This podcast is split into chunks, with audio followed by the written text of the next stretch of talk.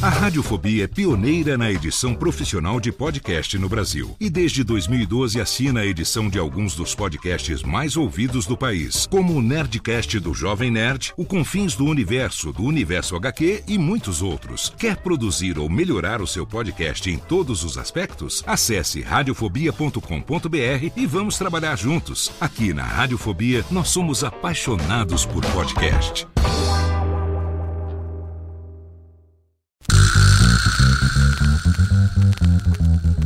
Não preciso trabalhar. Meu marido tem dois empregos. Dois empregos! Dois!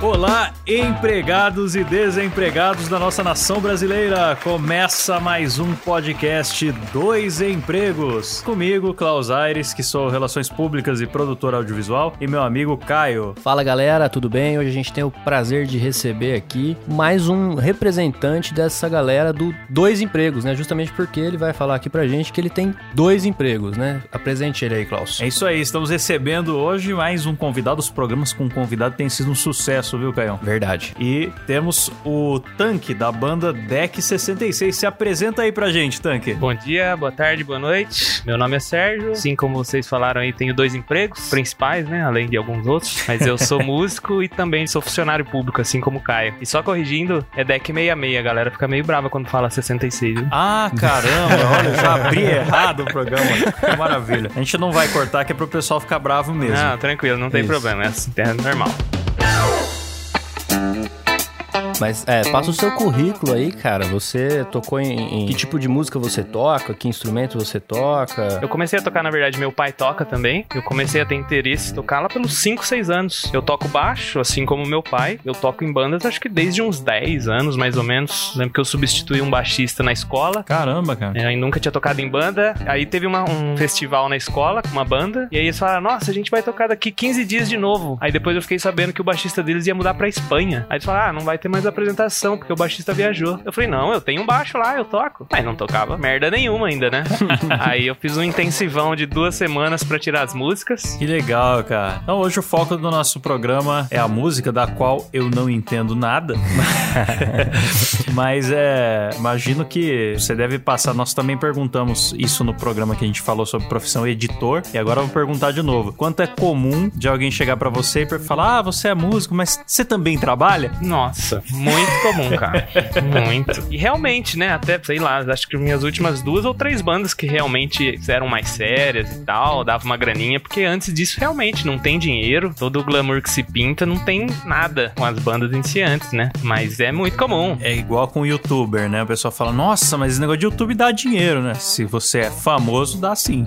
E o que, que você faz durante a semana, né? Mas é exatamente isso. Sendo que eu já tive bandas que, por exemplo, eu tinha que ir todo dia no lugar, ensaiar e tal, banda profissional com contrato, mas mesmo assim a pergunta era a mesma. Não, e às vezes a pessoa ela vê também você ali no palco, ah, o cara ficou ali uma, duas horas tocando e acha que aquilo é o seu trabalho, quando na verdade tem um monte de coisa por trás disso, né? Tem uma Nossa. série de ensaios, você na sua casa aprendendo músicas novas, criando músicas novas. Exato. Hoje eu tô numa banda que toca toda sexta e sábado, praticamente, assim, né? Antes da pandemia, claro. Agora a gente tá parado aí faz um tempinho. Aham. A gente tocava praticamente toda sexta e sábado, É, quando então. não de quinta e domingo. E o show é a parte tranquila, uma hora e meia, duas horas. O que ninguém vê é a viagem antes, quase nunca é na nossa cidade. Então sempre tem um tempão de viagem, aí tem a passagem de som. Aí se o show é meia-noite, a passagem de som é às sete. Você passa o som e fica fazendo o quê? Se tem um hotel, você vai descansar, vai jantar. Se não tem, você fica lá, esperando. Aí acabou, você guarda Exatamente. tudo, volta pro hotel, ou então pega a estrada. Então o que, na verdade, o show tem uma hora e meia, duas horas, mas foi praticamente oito horas de serviço ali, tranquilo. Exatamente. E o, o ouvinte está acostumado a, a- a me ouvir falar aqui das histórias do meu serviço atual, né? Que eu trabalho no fórum, e também outras histórias de serviços anteriores. Mas, na verdade, eu também já tive banda. Inclusive, já tive o prazer aí de tocar no mesmo palco junto com, Ah com o Tanque, né? Verdade. E eu toco bateria, muito mal, mas toco. Ah. E vou ter algumas historinhas aí durante o programa pra compartilhar dos perrengues que o músico passa, aí principalmente o músico, é, o músico que não tá na, na mídia, né? Não faz esse sucesso e tal. Olha só, o Caio é o homem, é o homem polivalente. Ele então faz sucesso como, como músico e como burocrata, né, cara?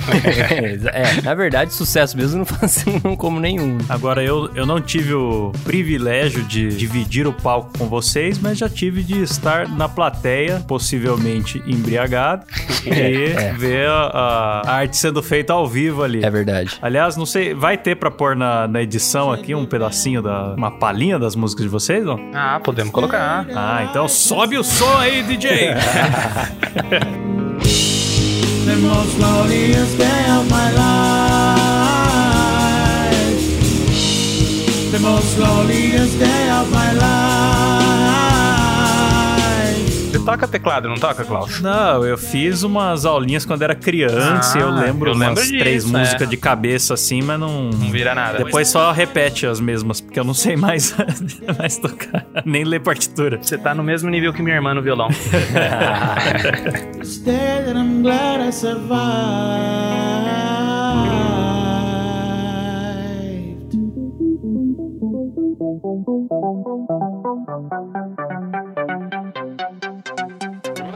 Cara, eu acho que eu posso começar contando algumas, alguns perrengues que eu passei aqui e depois o Tanque vai contando as histórias dele aí também. Eu tive, tive uma banda aí por uns anos, na época da, da universidade em geral, né? E o lugar que a gente mais tocava era justamente essas festas universitárias aí, festa de república e tal. E a primeira coisa que, que vem na cabeça é o fato de que a maioria das vezes a gente não era pago, né? A gente já era pago somente ou com cerveja, né? Com vale cerveja ali pra tirar na, na festa, ou com nada. Só vai lá e toca pelo prazer de tocar mesmo e, e foda-se, né? Inclusive, lembro de uma de uma, uma das festas de república. Não sei se pra todo mundo é comum festa de república, mas essas festas de república são casas normais que normalmente caberia ali com conforto 50 pessoas, só que as pessoas colocam lá dentro 300, 500 pessoas. Então, é aquele sufoco do caralho, né? Como eu disse, eu toco bateria, né? Lembro de uma festa aqui que a gente tocou de graça e tudo bem, né? A gente tava começando e tocava mais por prazer do que pra ganhar dinheiro mesmo, né? Porque se é pra ganhar dinheiro, ia fazer outra coisa. E aí acabou o show, eu falei, bom, acabou o show, né? Falei com a dona da casa lá, ó, tô indo nessa, né? Que hora que eu posso passar aí amanhã pra, pra gente retirar a bateria, as caixas de som e tal dela? Não, tem que tirar agora. Eu falei,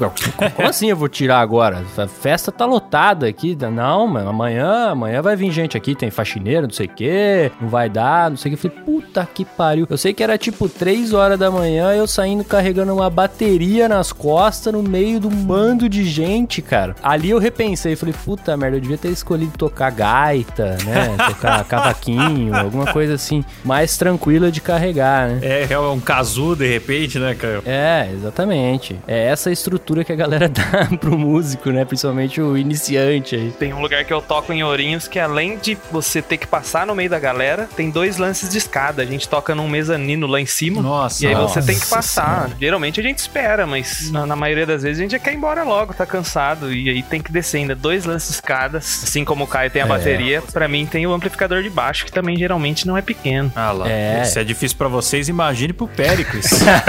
a vida de músico não é fácil. Ah, Eu, eu, de experiência própria, sei que a questão do cover é complicada também, né? Porque eu, eu já fiz show de comédia em barzinho, né? Um pouco diferente, mas fazia lá meus, minhas apresentações, piadocas, imitações de Silvio e tal. E o pessoal dá aquele... paga aquele cover, né? Às vezes começa a cobrar depois da 10, depende muito do esquema do, do barzinho, né? E o pessoal acha que aqueles dois reais, cinco reais ou 10 reais que eles deram vão pra banda. E não vão, não.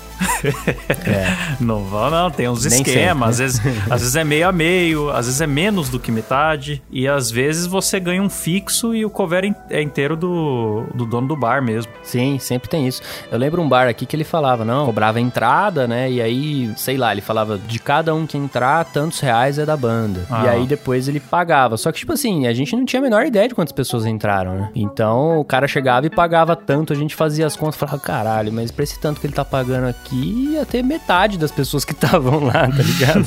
É sempre Só assim. como que você vai, você vai debater com o cara, né? Quem que vai auditar, né? É, exatamente. Eu já não toquei em banda que o pessoal ficava contando, viu? Ah, lá, ó. Se der mais de 50 pessoas é um valor, se der mais e 100 é outro, você via que o cara tava só ali contando, contando, só faltava botar a mãozinha pra baixo só. Tem um dono de, de bar aqui em Bauru, que eu não vou mencionar o nome do bar. Do bar não, um pub, né? Que as bandas tinham que ameaçar roubar o equipamento da casa pra receber o pagamento.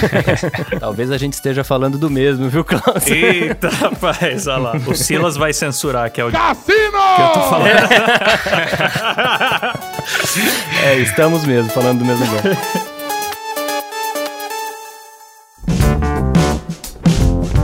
E agora nesse cenário corongueiro que nós estamos vivendo, a banda tá parada, não tem show, tem live, tem vocês distribuem, tem Spotify, como é que é o negócio? É, exato. A gente tem, na verdade, o vocalista, ele tem feito mais lives, né? Porque é até difícil de juntar, né? A gente é em três ainda, é uma banda pequena, mas é difícil, a gente fica preocupado. Eles dois moram com os pais ainda, grupos de risco, etc. A gente até agora fez uma live, foi muito boa a recepção, assim, a galera assistiu. E tem feito uns vídeos, né?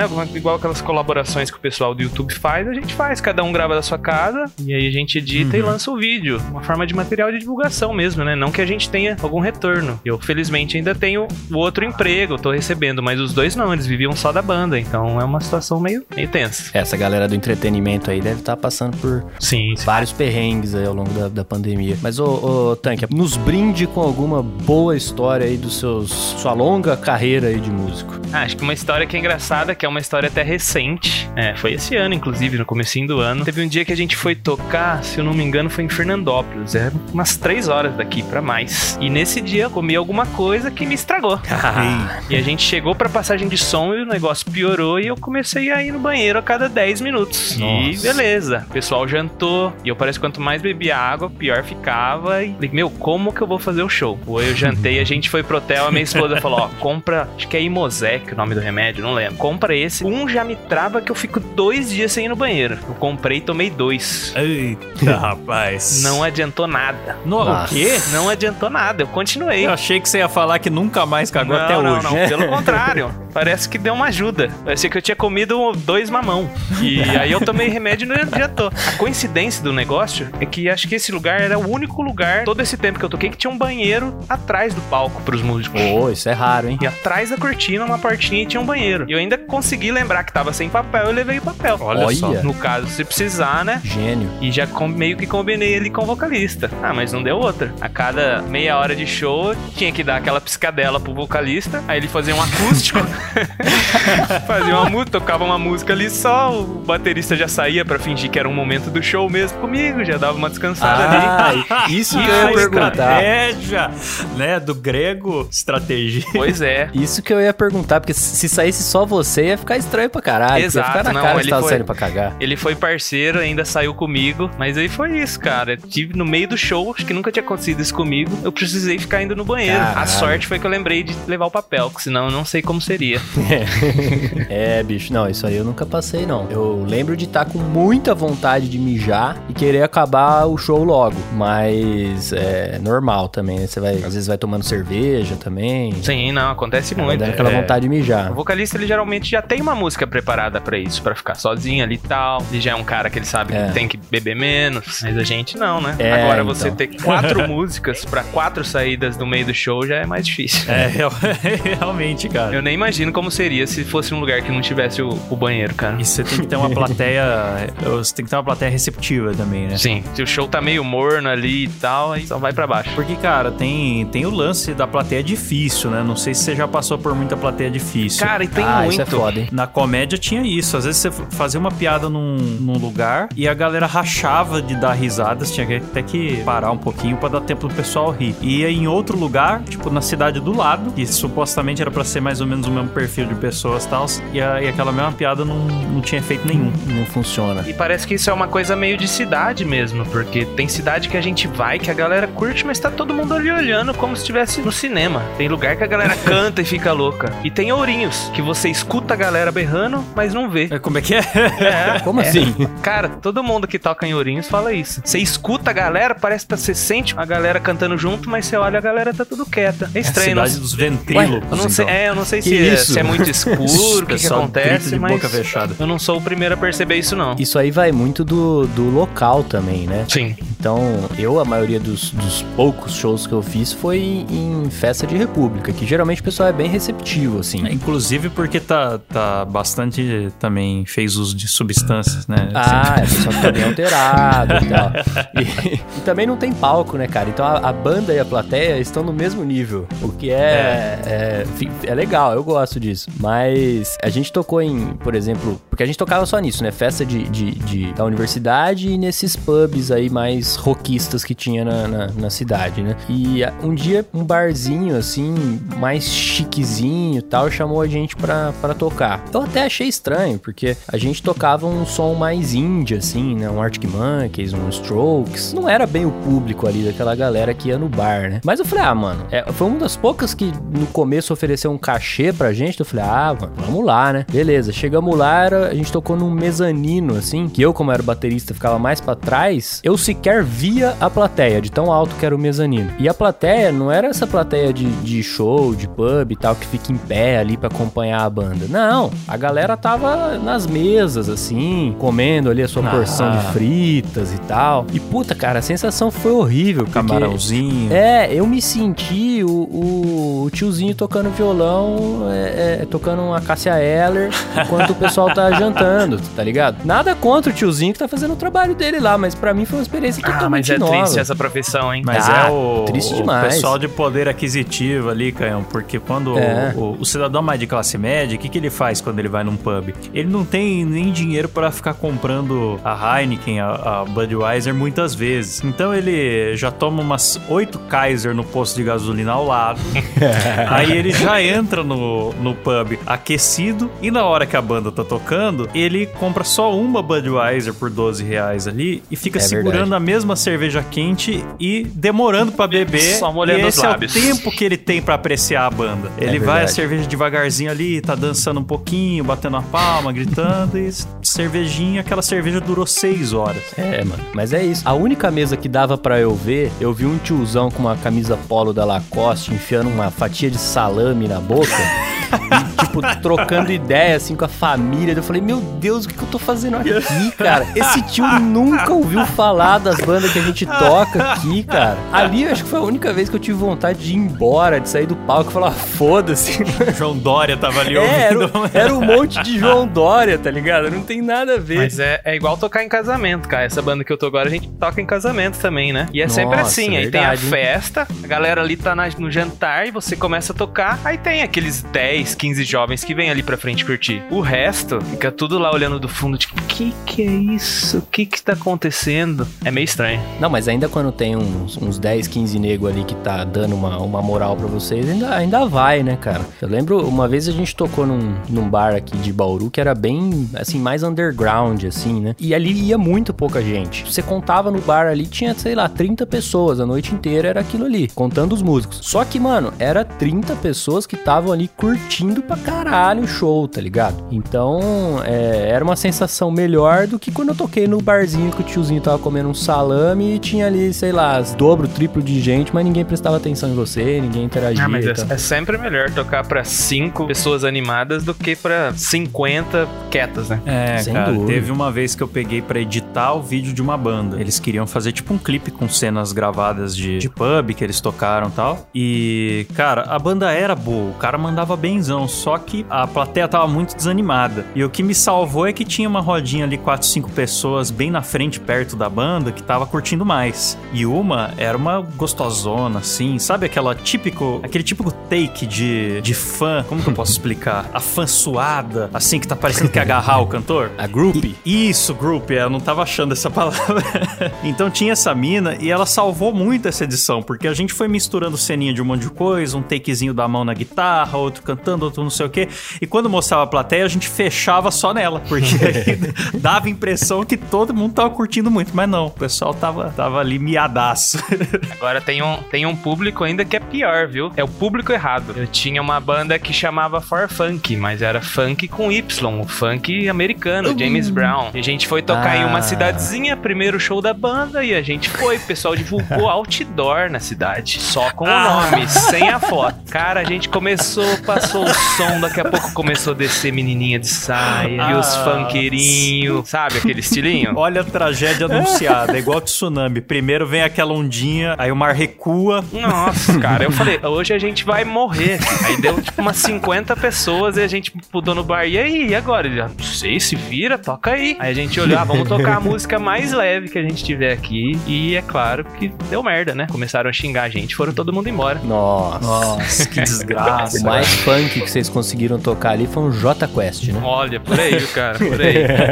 Mesmo assim, não agradou, cara. Cara de decepção de não tô entendendo da galera antes, assim. Por que que tá entrando Nossa. cinco caras no palco? Cadê o MC? Ei, eu não consigo rebolar a raba pra isso aqui, cara. E, e aí não rolou. Eu- é, isso aí eu não cheguei a passar. Acho que o mais perto que eu passei foi, foi tocar pra esses tiozão aí.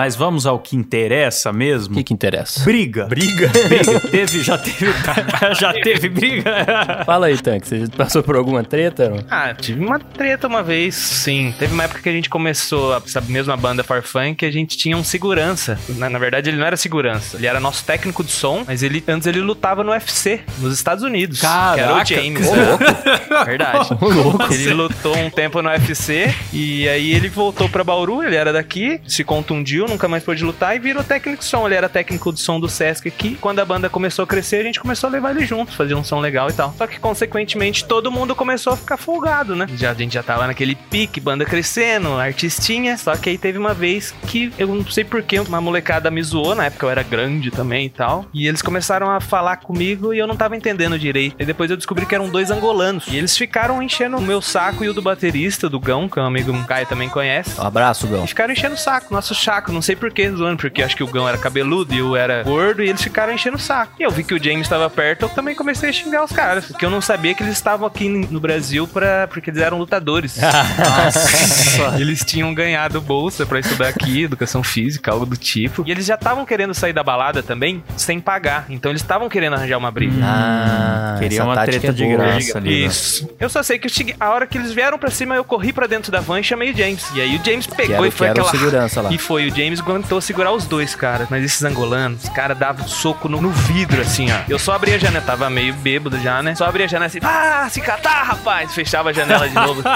Como é boa a segurança que a gente sente quando tá atrás do lutador do UFC e não na frente, né? Aí eu sei que os caras ficam falando, mas se o James apaga, o que que acontece? É, mano. Tinha morrido, né? Mas o James aguentou. Tive que dar uma camiseta pra ele, que rasgaram a dele. Mas ele aguentou. mas ele aguentou. E o pessoal da banda ficou bem bravo comigo É, também. né? não sei por que que eles ficaram bravos com você. Só porque você fez dois angolanos lutador correr atrás da banda? Não Não, sei. e qualquer um que tava, tentava entrar na van depois, eles iam pra cima, né? Porque eles não. O pessoal, Ah, seguranças tá. da casa não deixaram os caras ir embora. Eles tinham que pagar a conta. Então eles tentavam ir embora e os caras não deixavam trazer eles, ficavam ali na frente, e batia na van e batia em quem tentava entrar na van. E o Sérgio lá provocando. Eu lá né? dentro, só provocando. Bate no meu segurança se você for homem. Duvido você bater nele. Pois é, cara. Santo James salvou aquela noite, tio. Um abraço pro James Um abraço aí. pro James. Essa grande fera. Ah, tem uma outra história também. Uma vez eu tava tocando assim e tava meu pedal no chão. Isso no armazém, um barco aí conhecido de Bauru. E eu tava tocando o baixo ali com o som normal. Daqui a pouco eu senti que mudou o som do baixo. Começou.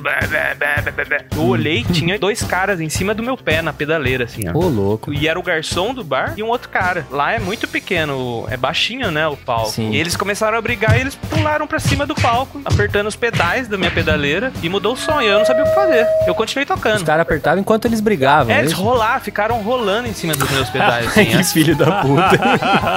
Briga dos outros sempre tem um monte. Eu, em particular, nunca me meti em muitos, não. Cara, uma vez aconteceu coisa parecida num, num- num show da minha banda. Foi nesses esquema de festa de república que não tem palco, né? Só que tinha aquela caixa do retorno, né? Aquela caixa do retorno que fica virado pro músico ali na frente, né? Que meio que delimitava onde era o palco, né? Porque palco mesmo não tinha, tava tudo no mesmo nível. Eu não sei até hoje se, se rolou uma treta ou se o cara só tava doidão e tropeçou na caixa. Enfim, eu sei que no meio de uma música eu tava na bateria, só vejo um cara voando pra dentro do, do, do- do suposto palco, né? E quebrando o pedestal do microfone, tipo, capotando assim, tá ligado? Isso no meio da música, tá ligado? Todo mundo tomou um susto, o vocalista saiu meio de lado, assim, era apertado o, o palco, que na verdade não era um palco, né? Enfim, quebrou o pedestal. Aí falou, pronto, fudeu, né? Como é que vai fazer? O cara toca guitarra e canta, como é que vai fazer pra ele cantar, né? Quebrou o pedestal com a cabeça, né?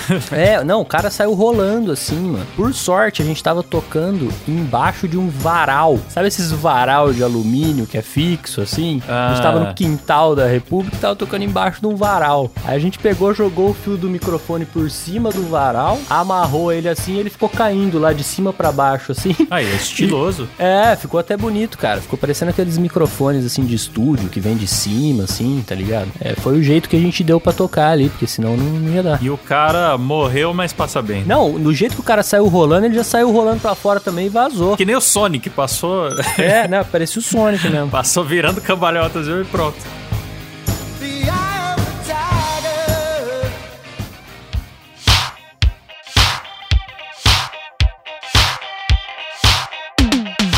Teve também um dia que a gente tocou numa, numa boate aqui, aqui em Bauru, que é uma boate gay, mas ali já- acho que já não era mais, né? Não, não era mais boate gay a época que a gente tocou e foi alugada pela, pelo pessoal da, da universidade lá pra fazer uma festa. E a boate tinha uma piscina dentro da boate e o palco era em cima dessa piscina. Então, assim, tinha um mezanino em cima da piscina, né? Mas uma parte da piscina ficava à, à vista, né? Mas não tem como. A hora que eu entrei lá pra passar o som, eu falei, vixe, Maria, os caras vão fazer eu fazer um show em cima da piscina. Certeza que vai cair alguém nessa merda. Certeza. Só que aí você esquece, né? Aí tô lá no meio do show, hora que eu vejo uma mina tomando um capote caindo dentro da piscina. Que por sinal, não vou dar o nome aqui, Klaus, mas é uma, era uma menina da nossa sala aí que você, que você conhece. Ih, cacema, será que é que eu tô pensando? É, acho que é. Não chega a ser uma... a minha, não. É essa mesmo. a Silas vai ter que cortar essa também. É, não, pode cortar. Ai, que Mas sensacional. foi isso, cara. Eu não sei se ela foi empurrada, se ela tropeçou, o que aconteceu. Eu sei que, porra, ela tava com a bolsa toda vestida de balada, assim, maquiada tal. Porra, a mina caiu na piscina, velho. Aquele dia eu fiquei com dó. Teve uma vez que eu fui tocar na, em São Paulo, na Record. Ô, louco, bicho. É. Olha, mano. Já toquei mais de uma vez na Record, já toquei no programa do Rony Von também. Você tava guardando essa história? Não, mas essa foi uma outra É, vez. dá detalhes, dá detalhes do Rony Von aí pro Klaus, que o Klaus é um grande fã do Pô, Rony o Von. Rony Von é tranquilo, cara. Foi um dia legal que a gente foi. O Rony Von que tava tendo. Acho que era um cara que tava fazendo café. E a gente ficou tomando café igual um louco. E depois ninguém conseguiu dormir. E era aqueles café diferentes e tal. Na época que isso nem era moda ainda, igual hoje. Mas essa foi uma das vezes. Mas o Rony Von, tranquilo. Tiozão total. Do jeito que o Klaus gosta. E, ele in- interage com a banda. Cara, foi só ali durante o programa. Antes ele deu uma passada assim, falou: Oi, não sei o que lá, pessoal bonito, não sei o que lá. E foi embora. Mas não, não, não deu muita trela, não. Mas foi simpático. É muito bom ver o, quando o homem com mais de 70 anos tenta ser jovem de alguma forma. Sim, sim. É sempre uma satisfação muito grande. Por isso que eu sou fã do Animal.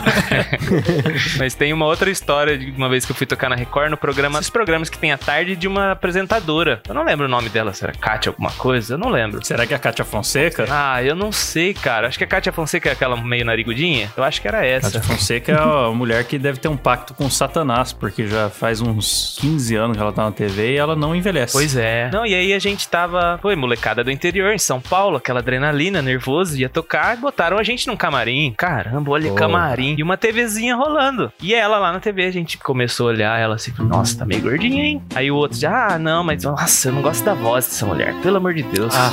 Que vozinha, que não sei o que lá. Aí um já peidou. Daqui a pouco, abre uma, uma outra porta que a gente não tinha visto. O camarim dela era do lado. Nossa! Ela saiu. Meninos, tô aqui, viu? Aquele programa é gravado. A gente entra ao vivo já já. Nossa! cara, não é Puta que possível. E aí já ferrou mano. tudo, cara. Aí já ficou aquele silêncio até a hora do programa. Aí ela se maquiou, saiu. Vamos lá, meninos, não sei o que lá. Tentou quebrar o gelo, mas a cagada já tava feita, cara. Mas como a gente nunca que a gente ia ver que aquilo ali era uma portinha e era justamente o camarim dela. A gente descobriu, na verdade, que a gente tava numa pré-sala, né? Fica tipo o William Bonner entrevistando o Bolsonaro, assim. Exato, clima exato. de guerra, assim. É, Sem chance. é louco. Ela, como profissional, tentou quebrar o gelo e ser simpática, mas a gente já tava ferrado já. Nas É. partes da entrevista, a gente não É. conseguia desenrolar nada. Não, e ela, ela, ela é experiente, né? Tá acostumada em entrevistar pessoas que provavelmente ela não gosta, né? Então isso aí pra ela provavelmente não foi nada pra ela lidar, né? Mas pra a você. pessoa que apresenta pariu. programa ao vivo, igual a Ana Maria Braga, ela, o cachorro mija na perna e a pessoa tá com um sorriso no rosto e tocando o programa. é.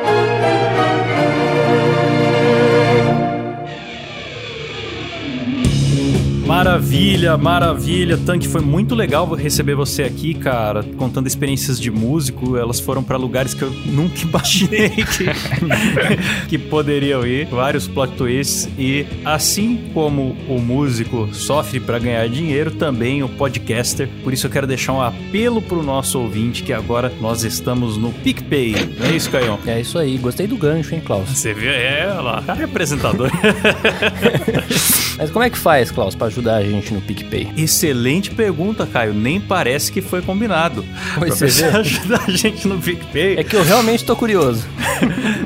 ela vai entrar no picpay.me barra dois empregos, ou nós vamos deixar o link na descrição aí também. E a partir de dois reais, o valor de um sargado, essa pessoa vai poder ajudar essa bagaça aqui a sobreviver. E aí tem os planos lá, dependendo do plano, a gente te agradece aqui dentro do programa também. Inclusive, quero agradecer de cara o Jonathan Alves e o Thiago Osvaldo Rodrigues César, que são os nossos pioneiros do PicPay, ajudando dois empregos a sobreviver. E quem sabe se a gente conseguir uma campanha robusta, a gente até entrega mais episódios, né? Que tá quinzenal por enquanto. Mas a Verdade. nossa ideia é, é chegar a fazer semanal ou até diário. De repente, se chegar no um milhão de reais lá no PicPay. É, é a meta, né, Klaus? É a meta. Então ajude lá e também, claro, você vai ter que instalar o aplicativo PicPay, que é uma carteira virtual onde o seu dinheiro rende, tem uns cashbacks, é legalzinho, confere lá. De repente você ajuda a gente com os cashbacks que você ganha e nem vai custar pra você. Alguma consideração final aí, Canhão? Cara, não, só queria realmente pedir pro pessoal seguir a gente no Instagram, arroba dois Boa. empregos por extenso. Agradecer aí a presença do Tanque, que nos brindou com histórias aí que foram desde a caganeira, passando por Rony Von e Kátia Fonseca. Agradecer a presença dele. Que carreira, Falar hein? que eu sou um grande fã, é um dos melhores baixistas que eu já vi, talvez o melhor que eu já vi ao vivo. É suspeito pra falar, hein? Não, é um elogio sincero. E agradecer o pessoal, agradecer você também, Klaus. E é isso aí, muito obrigado. É isso aí. E Tanque, eu quero que você deixe suas considerações finais e seu jabá. Divulga aí a sua banda, os- as redes sociais e tudo mais que você quiser aí. Ah, beleza. Não, antes de mais nada, eu queria agradecer também. Obrigado por lembrar da gente, chamar aí. Sou ouvinte. Já tô entrando aqui no PicPay, ó. Já vou fazer a conta aqui, cadastrar pra fazer minha doação. Eita, Oh, aí sim. Parabéns pelo trampo, obrigado pelos dois aí pela- pelo convite. E mandar um abraço, minha esposa, pra minha filha, meus parceiros Ah, de banda, aliás, sigam a gente lá. fofo. É Deck66 Oficial no Instagram, arroba Deck66 Oficial. E é só isso aí. Valeu. É isso aí. Sucesso. E acabou. Valeu! Valeu.